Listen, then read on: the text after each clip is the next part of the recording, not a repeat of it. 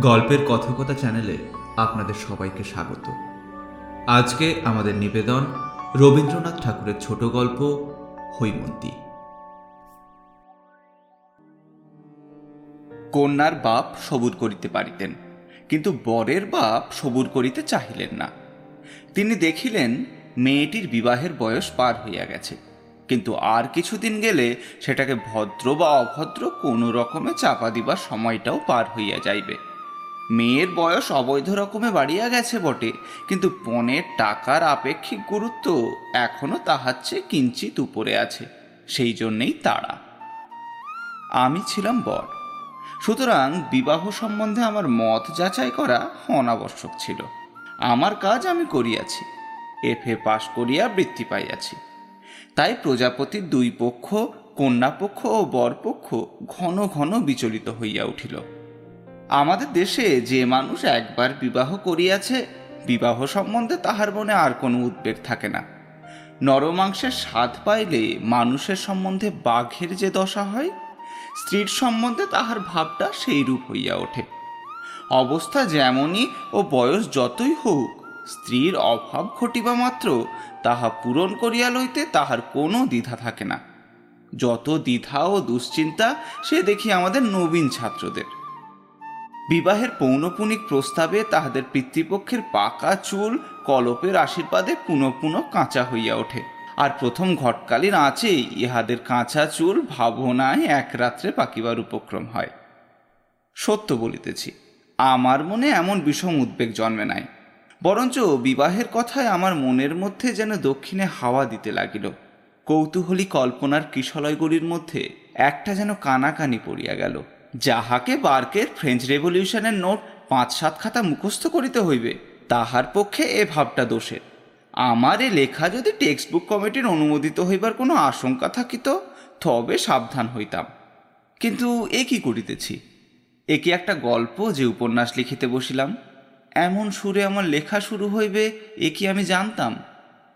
মনে ছিল কয় বছরের বেদনার যে মেঘ কালো হইয়া জমিয়া উঠিয়াছে। তাহাকে বৈশাখ সন্ধ্যার ঝোড়ো বৃষ্টির মতো প্রবল বর্ষণে নিঃশেষ করিয়া দিব। কিন্তু না পারিলাম বাংলা শিশুপাঠ্য বই লিখিতে, কারণ সংস্কৃত মুক্ত বোধ ব্যাকরণ আমার পড়া নাই। আর না পারিলাম কাব্য রচনা করিতে, কারণ মাতৃভাষা আমার জীবনের মধ্যে এমন পুষ্পিত হইয়া উঠে নাই, যাহাতে নিজের অন্তরকে বাহিরে টানিয়া আনিতে পারে। সেজন্যই দেখিতেছি, আমার ভিতরকার শ্মশানচারী সন্ন্যাসীটা অট্টহাস্যে আপনাকে আপনি পরিহাস করিতে বসিয়াছে। না করিয়া করিবে কি? তাহার যে অশ্রু শুকাইয়া গেছে। জ্যৈষ্ঠের খররৌদ্রই তো জ্যৈষ্ঠের অশ্রুশূন্য রোদন। আমার সঙ্গে যাহার বিবাহ হইয়াছিল, তাহার সত্য নামটা দিব না। কারণ পৃথিবীর ইতিহাসে তাহার নামটি লইয়া প্রত্নতাত্ত্বিকদের মধ্যে বিবাদের কোনো আশঙ্কা নাই। যে তাম্র শাসনে তাহার নাম খোদাই করা আছে, সেটা আমার হৃদয় পট কোনো কালে সে পট এবং সে নাম বিলুপ্ত হইবে। হ্যাঁ এমন কথা আমি মনে করিতে পারি না। কিন্তু যে অমৃত লোকে তাহা অক্ষয় হইয়া রহিল, সেখানে ঐতিহাসিকের আনাগোনা নাই। আমার এলেখায় তাহার যেমন হোক একটা নাম চাই। আচ্ছা তাহার নাম দিলাম শিশির। কেননা শিশিরে কান্না হাসি একেবারে এক হইয়া আছে। আর শিশিরে ভোরবেলাটুকুর কথা সকালবেলায় আসিয়া ফুরাইয়া যায়। শিশির আমার চেয়ে কেবল দুই বছরের ছোট ছিল। অথচ আমার পিতা যে গৌরীদানের পক্ষপাতী ছিলেন না, তাহা নহে। তাহার পিতা ছিলেন উগ্রভাবে সমাজবিদ্রোহী। দেশের প্রচলিত ধর্মকর্ম কিছুতে তাহার আস্থা ছিল না। তিনি কষিয়া ইংরাজি পড়িয়াছিলেন। আমার পিতা উগ্রভাবে সমাজের অনুগামী। মানিতে তাহার বাঁধে এমন জিনিস আমাদের সমাজে, সদরে বা অন্দরে, দেউড়ি বা খিড়কির পথে খুঁজিয়া পাওয়া দেয়। কারণ ইনিও কষিয়া ইংরাজি পড়িয়াছিলেন। পিতামহ এবং পিতা উভয়েরই মতামত বিদ্রোহের দুই বিভিন্ন মূর্তি। কোনোটাই সরল স্বাভাবিক নহে। তবুও বড় বয়সের মেয়ের সঙ্গে বাবা যে আমার বিবাহ দিলেন, তাহার কারণ মেয়ের বয়স বড় বলিয়ায় পণের অঙ্কটাও বড়। শিশির আমার শ্বশুরের একমাত্র মেয়ে।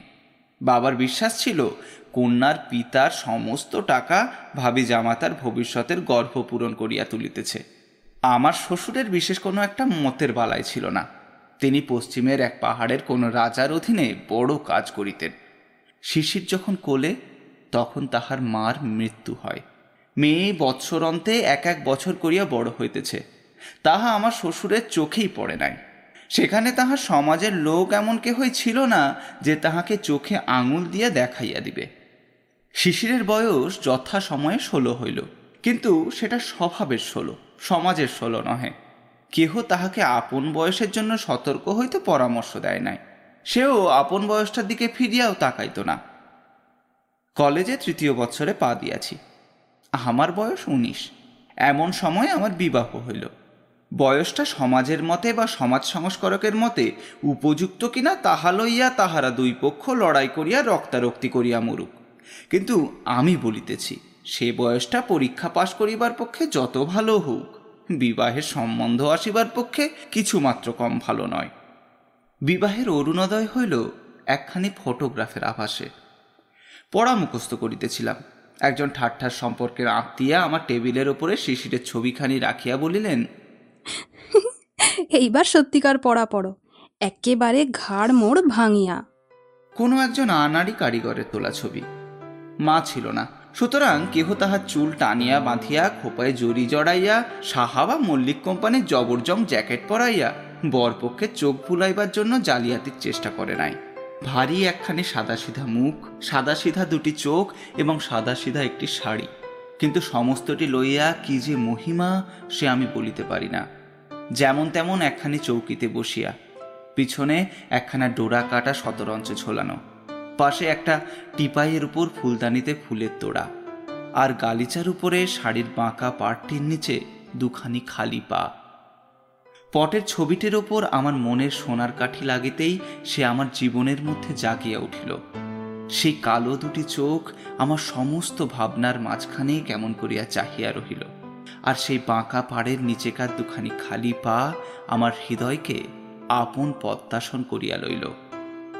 পঞ্জিকার পাতা উল্টাইতে থাকিল। দুটা তিনটা বিবাহের লগ্ন পিছাইয়া যায়। শ্বশুরের ছুটি আর মেলে না।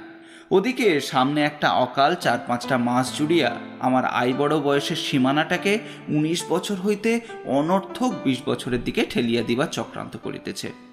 শ্বশুরের এবং তাহার মনিবের উপর আমার রাগ হইতে লাগিল। যা হোক অকালের ঠিক পূর্ব লগ্নটাতে আসিয়া বিবাহের দিন ঠেকিল। সেদিনকার সানাইয়ের প্রত্যেক তানটি যে আমার মনে পড়িতেছে, সেদিনকার প্রত্যেক মুহূর্তটিকে আমি আমার সমস্ত চৈতন্য দিয়ে স্পর্শ করিয়াছি। আমার সেই উনিশ বছরের বয়সটি আমার জীবনে অক্ষয় হইয়া থাক। বিবাহ সবাই চারিদিকে হট্টগোল। তাহারই মাঝখানে কন্যার কোমল হাতখানি আমার হাতের উপর পড়িল। এমন আশ্চর্য আর কি আছে? আমার মন বারবার করিয়া বলিতে লাগিল, আমি পাইলাম। আমি ইহাকে পাইলাম।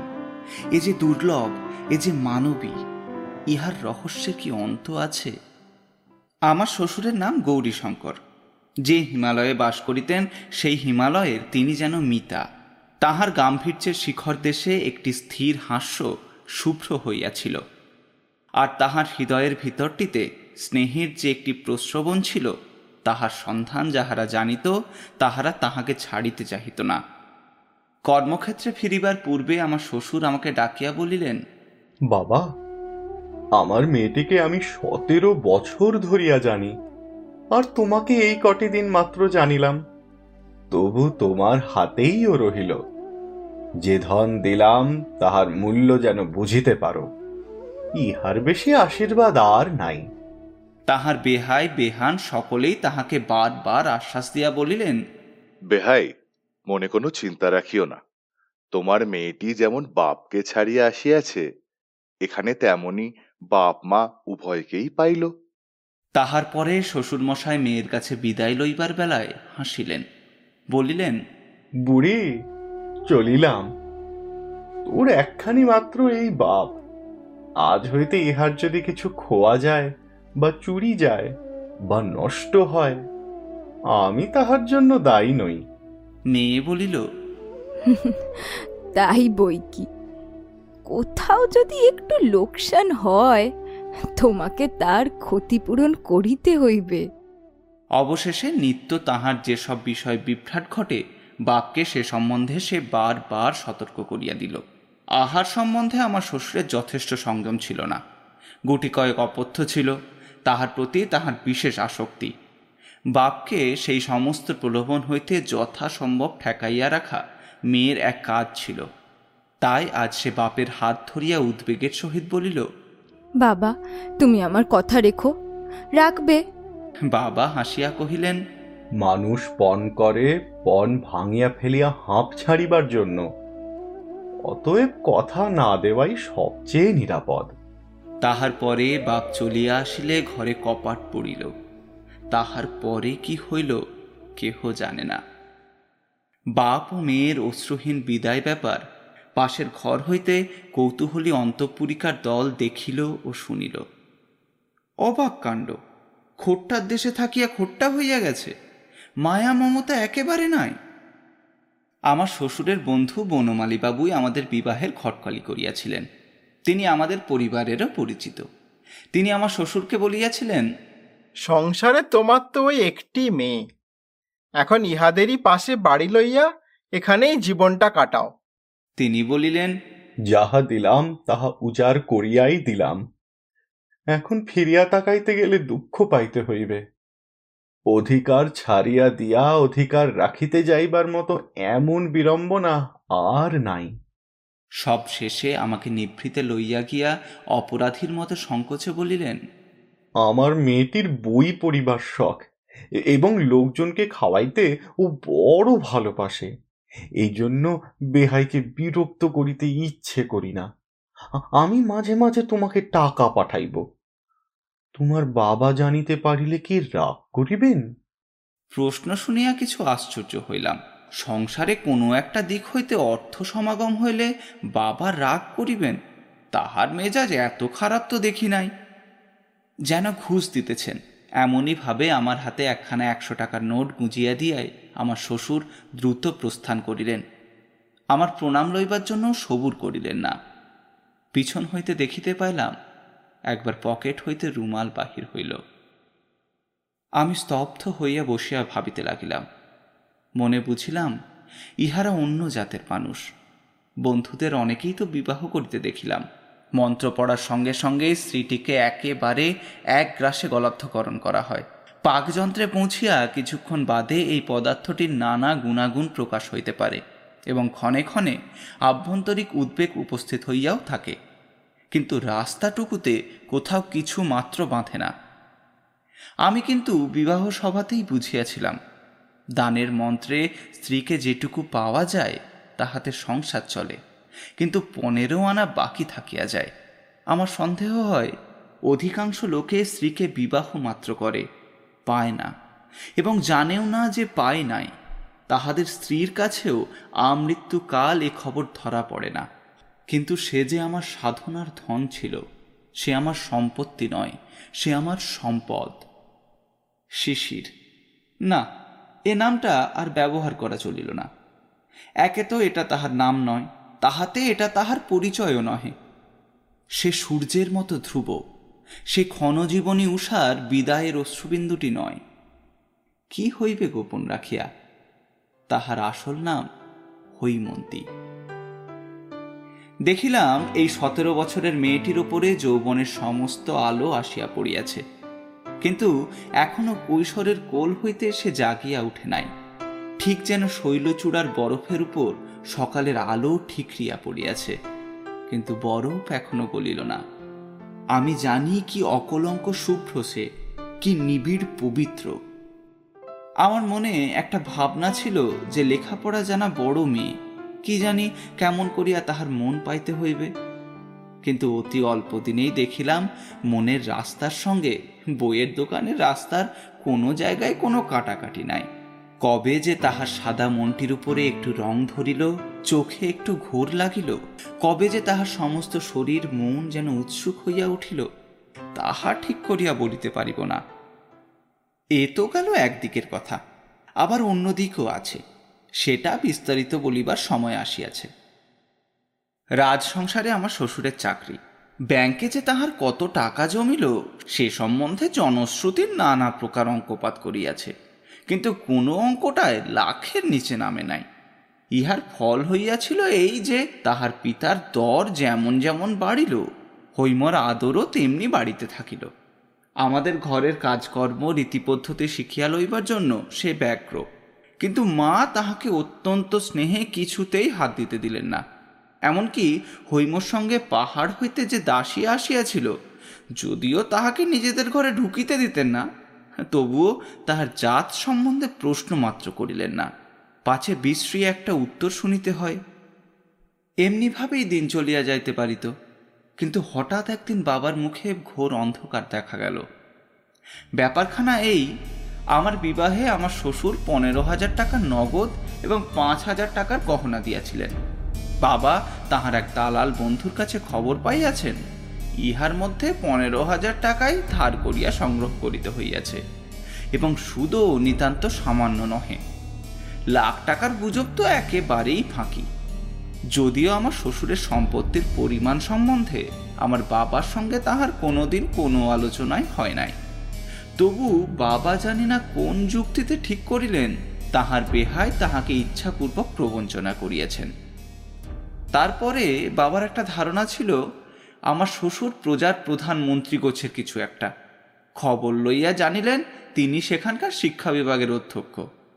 বাবা বলিলেন অর্থাৎ স্কুলের হেডমাস্টার সংসারে ভদ্রপদ যতগুলো আছে তাহার মধ্যে সবচেয়ে উঁচা।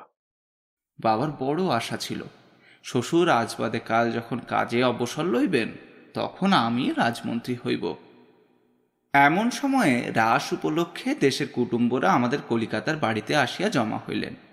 কন্যাকে দেখিয়া তাহাদের মধ্যে একটা কানাকানি পড়িয়া গেল। কানাকানি ক্রমে অস্ফুট হইতে স্ফুট হইল।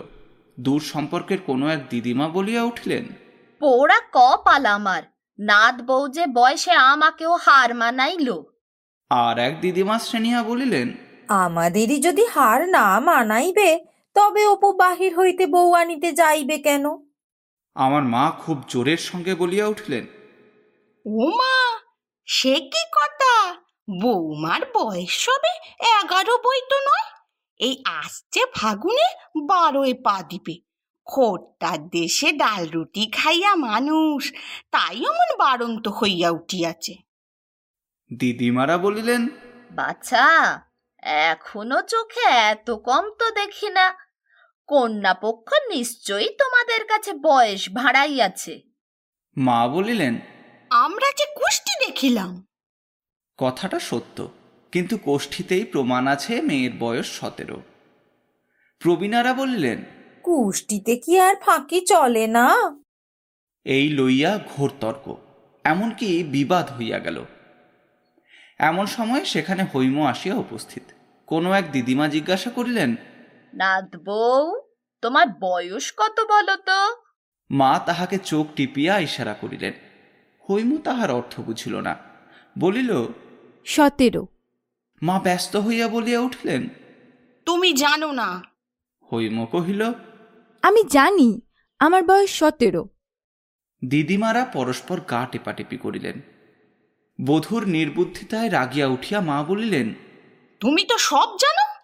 তোমার বাবা যে বলিলেন তোমার বয়স এগারো। হৈম চমকিয়া কহিল বাবা বলিয়াছেন? কখনো না। মা কহিলেন অবাক করিল? বেহাই আমার সামনে নিজের মুখে বলিলেন আর মেয়ে বলে কখনো না। এই বলিয়া আর একবার চোখ টিপিলেন। এবার হৈম ইশারার মানে বুঝিল স্বর আরও দৃঢ় করিয়া বলিল বাবা এমন কথা কখনোই বলিতে পারেন না। মা গলা ছড়াইয়া বলিলেন তুই আমাকে মিথ্যেবাদী বলতে চাস? আমার বাবা তো কখনোই মিথ্যা বলেন না। ইহার পরে মা যতই গালাগালি দিতে লাগিলেন কথাটার কালি ততই গড়াইয়া ছড়াইয়া চারিদিকে লেপিয়া গেল। মা রাগ করিয়া বাবার কাছে তাহার বধূর মূঢ়তা এবং ততোধিক একগুয়েমির কথা বলিয়া দিলেন। বাবা হৈমুকে ডাকিয়া বললেন আই বুড়ো মেয়ের বয়স সতেরো। এটা কি খুব একটা গৌরবের কথা? তাই ঢাক পিটিয়া বেড়াইতে হইবে? আমাদের এখানে এসব চলিবে না বলিয়া রাখিতেছি। হায় রে তাহার বৌমার প্রতি বাবার সেই মধুমাখা পঞ্চম স্বর আজ একেবারে এমন বাঁচ খাই খাদে নামিল কেমন করিয়া? হৈম ব্যথিত হইয়া প্রশ্ন করিল কেহ যদি বয়স জিজ্ঞাসা করে কি বলিব? বাবা বলিলেন মিথ্যা বলিবার দরকার নাই। তুমি বলিও, আমি জানি না, আমার শাশুড়ি জানেন। কেমন করিয়া মিথ্যা বলিতে না হয়, সেই উপদেশ শুনিয়া হৈম এমনভাবে চুপ করিয়া রহিল যে বাবা বুঝিলেন, তাহার সদ উপদেশটা একেবারে বাজে খরচ হইল। হৈমর দুর্গতিতে দুঃখ করিব কি, তাহার কাছে আমার মাথা হেঁট হইয়া গেল। সেদিন দেখিলাম শরৎ প্রভাতের আকাশের মতো তাহার চোখের সেই সরল উদার দৃষ্টি একটা কি সংশয়ে ম্লান হইয়া গেছে। ভীত হরিটির মতো সে আমার মুখের দিকে চাহিল ভাবিল আমি ইহাদিগকে চিনি না। সেদিন একখানা শৌখিন বাঁধাই করা ইংরাজি কবিতার বই তাহার জন্য কিনিয়া আনিয়াছিলাম। বইখানি সে হাতে করিয়া লইল এবং আস্তে আস্তে কোলের উপর রাখিয়া দিল একবার খুলিয়াও দেখিল না। আমি তাহার হাতখানি তুলিয়া ধরিয়া বলিলাম হৈমু, আমার উপর রাগ করিও না। আমি তোমার সত্যে কখনো আঘাত করিব না। আমি যে তোমার সত্যের বাঁধনে বাঁধা। হৈমু কিছু না বলিয়া একটুখানি হাসিল। সে হাসি বিধাতা যাহাকে দিয়াছে, তাহার কোনো কথা বলিবার দরকার নাই। পিতার আর্থিক উন্নতির পর হইতে দেবতার অনুগ্রহকে স্থায়ী করিবার জন্য নূতন উৎসাহে আমাদের বাড়িতে পূজার্চনা চলিতেছে।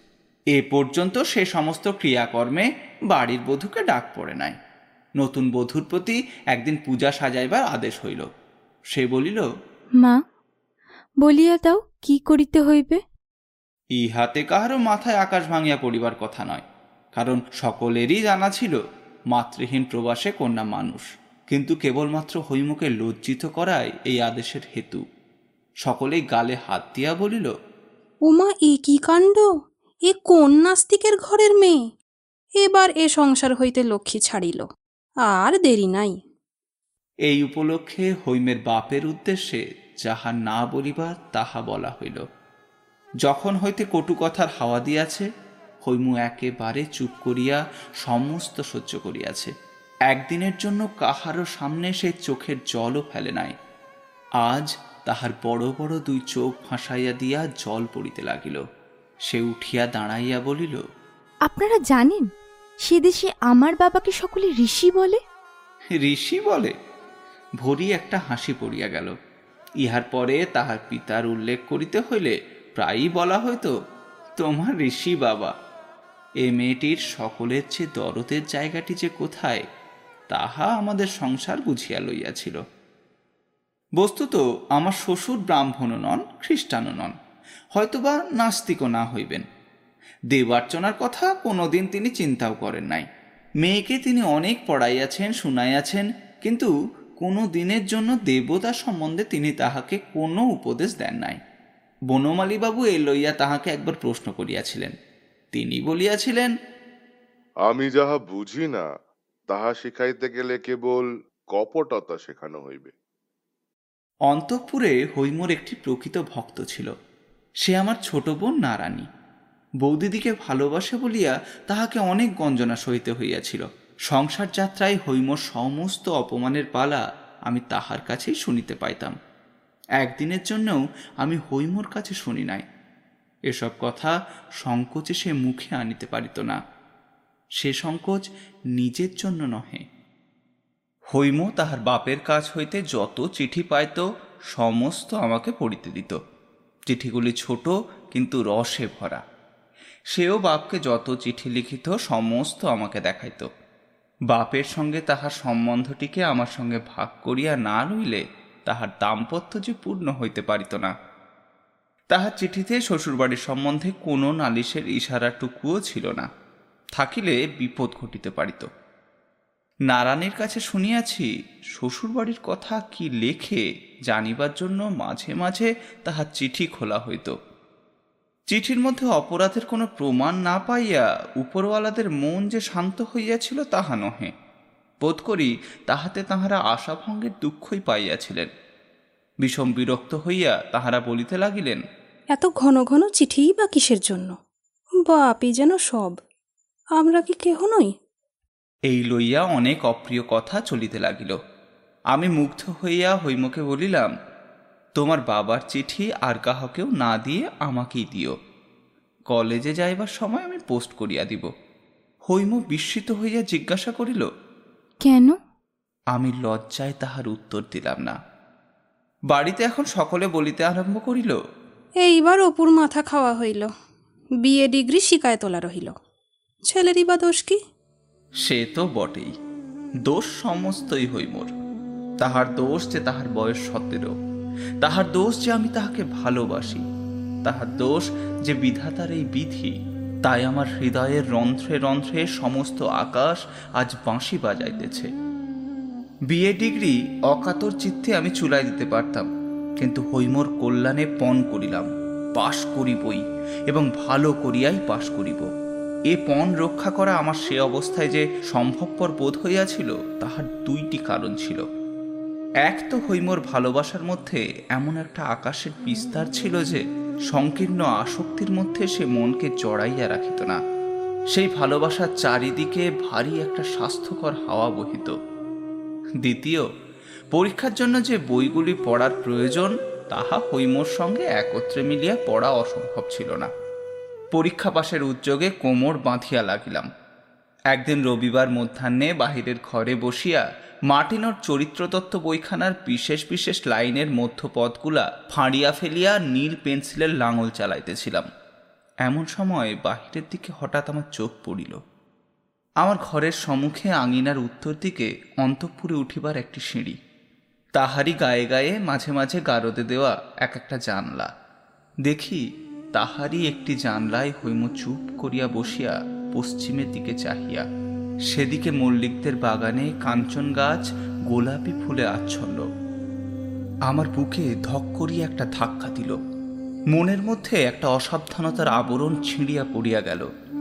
এই নিঃশব্দ গভীর বেদনার রূপটি আমি এতদিন এমন স্পষ্ট করে দেখি নাই।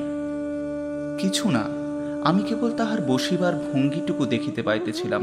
কোলের উপরে একটি হাতের উপর আরেকটি হাত স্থির পড়িয়া আছে। মাথাটি দেওয়ালের উপরে হেলানো। খোলা চুল বাম কাঁধের উপর দিয়া বুকের উপর ঝুলিয়া পড়িয়াছে। আমার বুকের ভিতরটা হু হু করিয়া উঠিল। আমার নিজের জীবনটা এমনই কানায় কানায় ভরিয়াছে যে আমি কোথাও কোনো শূন্যতা লক্ষ্য করিতে পারি নাই। আজ হঠাৎ আমার অত্যন্ত নিকটে অতি বৃহৎ একটা নৈরাশ্যের গহ্বর দেখিতে পাইলাম। কেমন করিয়া কি দিয়ে আমি তাহা পূরণ করি? আমাকে তো কিছুই ছাড়িতে হয় নাই। না আত্মীয়, না অভ্যাস, না কিছু। হৈম যে সমস্ত ফেলিয়া আমার কাছে আসিয়াছে, সেটা কতখানি তাহা আমি ভালো করিয়া ভাবি নাই। আমাদের সংসারে অপমানের কণ্টক শয়নে সে বসিয়া, সে শয়ন আমিও তাহার সঙ্গে ভাগ করিয়া লইয়াছি। সেই দুঃখে হৈমুর সঙ্গে আমার যোগ ছিল। তাহাতে আমাদিগকে পৃথক করে নাই। কিন্তু এই গিরিনন্দিনী সতেরো বৎসর কাল অন্তরে বাহিরে কত বড় একটা মুক্তির মধ্যে মানুষ হইয়াছে। কি নির্মল সত্যে এবং উদার আলোকে তাহার প্রকৃতি এমন ঋজু শুভ্র ও সবল হইয়া উঠিয়াছে। তাহা হইতে হৈম যে কিরূপ নিরতিশয় ও নিষ্ঠুর রূপে বিচ্ছিন্ন হইয়াছে, এতদিন তাহা আমি সম্পূর্ণ অনুভব করিতে পারি নাই। কেননা সেখানে তাহার সঙ্গে আমার সমান আসন ছিল না। হৈম যে অন্তরে অন্তরে মুহূর্তে মুহূর্তে মরিতেছিল। তাহাকে আমি সব দিতে পারি, কিন্তু মুক্তি দিতে পারি না। তাহা আমার নিজের মধ্যে কোথায়? সেই জন্যেই কলকাতার গলিতে ওই গারদের ফাঁক দিয়া নির্বাক আকাশের সঙ্গে তাহার নির্বাক মনের কথা হয়। এবং এক একদিন রাত্রে হঠাৎ জাগিয়া উঠিয়া দেখি সে বিছানায় নাই। হাতের ওপর মাথা রাখিয়া আকাশ ভরা তারার দিকে মুখ তুলিয়া ছাদে শুইয়া আছে। মার্টিনও পড়িয়া রহিল। ভাবিতে লাগিলাম, কি করি? শিশুকাল হইতে বাবার কাছে আমার সংকোচের অন্ত ছিল না। কখনো মুখোমুখি তাহার কাছে দরবার করিবার সাহস বা অভ্যাস আমার ছিল না। সেদিন থাকিতে পারিলাম না। লজ্জার মাথা খাইয়া তাহাকে বলিয়া বসিলাম বউয়ের শরীর ভালো নয় তাহাকে একবার বাপের কাছে পাঠাইলে হয়। বাবা তো একেবারে হতবুদ্ধি। মনে লেশ মাত্র সন্দেহ রহিল না যে হৈমই এরূপ অভূতপূর্ব স্পর্ধায় আমাকে প্রবর্তিত করিয়াছে। তখনই তিনি উঠিয়া অন্তপুরে গিয়া হৈমকে জিজ্ঞাসা করিলেন বলি বৌমা তোমার অসুখটা কিসের? হৈম বলিল অসুখ তো নাই।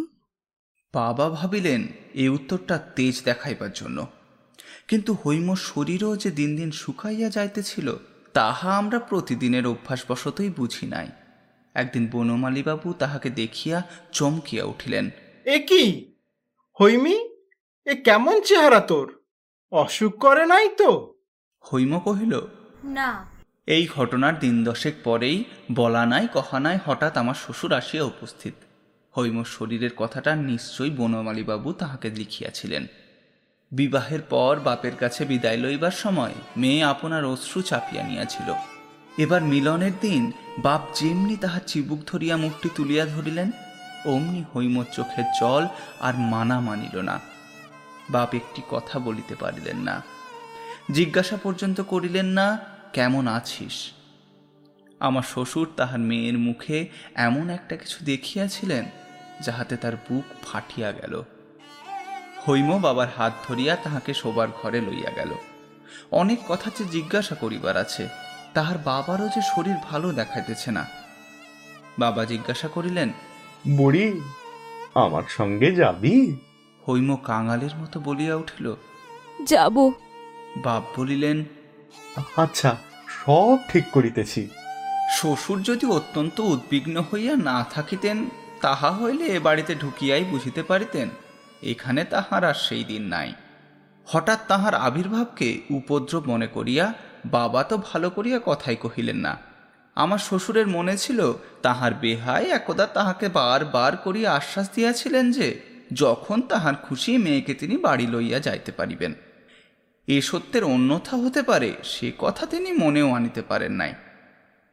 বাবা তামাক টানিতে টানিতে বলিলেন বেহাই আমি তো কিছু বলিতে পারি না। একবার তাহলে বাড়ির মধ্যে। বাড়ির মধ্যের ওপর বরাত দেওয়ার অর্থ কি আমার জানা ছিল। বুঝিলাম কিছু হইবে না। কিছু হইলও না। বৌমার শরীর ভালো নাই এত বড় অন্যায় অপবাদ। শ্বশুরমশাই স্বয়ং একজন ভালো ডাক্তার আনিয়া পরীক্ষা করাইলেন। ডাক্তার বলিলেন বায়ু পরিবর্তন আবশ্যক নহিলে হঠাৎ একটা শক্ত ব্যায়ামও হইতে পারে। বাবা হাসিয়া কহিলেন হঠাৎ একটা শক্ত ব্যায়ামও তো সকলেরই হইতে পারে। এটা কি আবার একটা কথা? আমার শ্বশুর কহিলেন জানেন তো উনি একজন প্রসিদ্ধ ডাক্তার উহার কথাটা কি? অমন ঢের ডাক্তার দেখিয়াছি। দক্ষিণার জোরে সকল পণ্ডিতেরই কাছে সব বিধান মেলে এবং সকল ডাক্তারেরই কাছে সব রোগের সার্টিফিকেট পাওয়া যায়। এই কথাটা শুনিয়া আমার শ্বশুর একেবারে স্তব্ধ হইয়া গেলেন। হৈম বুঝিল তাহার বাবার প্রস্তাব অপমানের সহিত অগ্রাহ্য হইয়াছে। তাহার মন একেবারে কাঠ হইয়া গেল। আমি আর সহিতে পারিলাম না। বাবার কাছে গিয়া বলিলাম হৈমকে আমি লইয়া যাইব। বাবা গর্জিয়া উঠিলেন বটেরে ইত্যাদি ইত্যাদি। বন্ধুরা কেহ কেহ আমাকে জিজ্ঞাসা করিয়াছে। যাহা বলিলাম, তাহা করিলাম না কেন? স্ত্রীকে লইয়া জোর করিয়া বাহির হইয়া গেলেই তো হইত। গেলাম না কেন? কেন? যদি লোকধর্মের কাছে সত্য ধর্মকে না ঠেলিব, যদি ঘরের কাছে ঘরের মানুষকে বলি দিতে না পারিব, তবে আমার রক্তের মধ্যে বহু যুগের যে শিক্ষা, তাহা কি করিতে আছে? জানো তোমরা? যেদিন অযোধ্যার লোকেরা সীতাকে বিসর্জন দিবার দাবি করিয়াছিল, তাহার মধ্যে আমিও যে ছিলাম। আর সেই বিসর্জনের গৌরবের কথা যুগে যুগে যাহারা গান করিয়া আসিয়াছে, আমিও যে তাহাদের মধ্যে একজন। আর আমি তো সেদিন লোকরঞ্জনের জন্য স্ত্রী পরিত্যাগের গুণবর্ণনা করিয়া মাসিক পত্রে প্রবন্ধ লিখিয়াছি। বুকের রক্ত দিয়ে আমাকে যে একদিন দ্বিতীয় সীতা বিসর্জনের কাহিনী লিখিতে হইবে, সে কথা কে জানিত? পিতায় কন্যায় আর একবার বিদায়ের ক্ষণ উপস্থিত হইল। এবারেও দুজনেরই মুখে হাসি। কন্যা হাসিতে হাসিতেই ভৎসনা করিয়া বলিল বাবা আর যদি কখনো তুমি আমাকে দেখিবার জন্য এমন ছুটোছুটি করিয়া এ বাড়িতে আসো তবে ঘরে কপাট দিব। বাপ হাসিতে হাসিতেই বলিলেন ফের যদি আসি তবে শীত কাটি সঙ্গে করিয়াই আসিব। ইহার পরে হৈমর মুখে তাহার চিরদিনের সেই স্নিগ্ধ হাসিটুকু আর একদিনের জন্যেও দেখি নাই। তাহারও পরে কি হইল সে কথা আর বলিতে পারিব না। শুনিতেছি মা পাত্রী সন্ধান করিতেছেন। হয়তো একদিন মার অনুরোধ অগ্রাহ্য করিতে পারিব না। ইহাও সম্ভব হইতে পারে। কারণ, থাক, হার কাজ কি?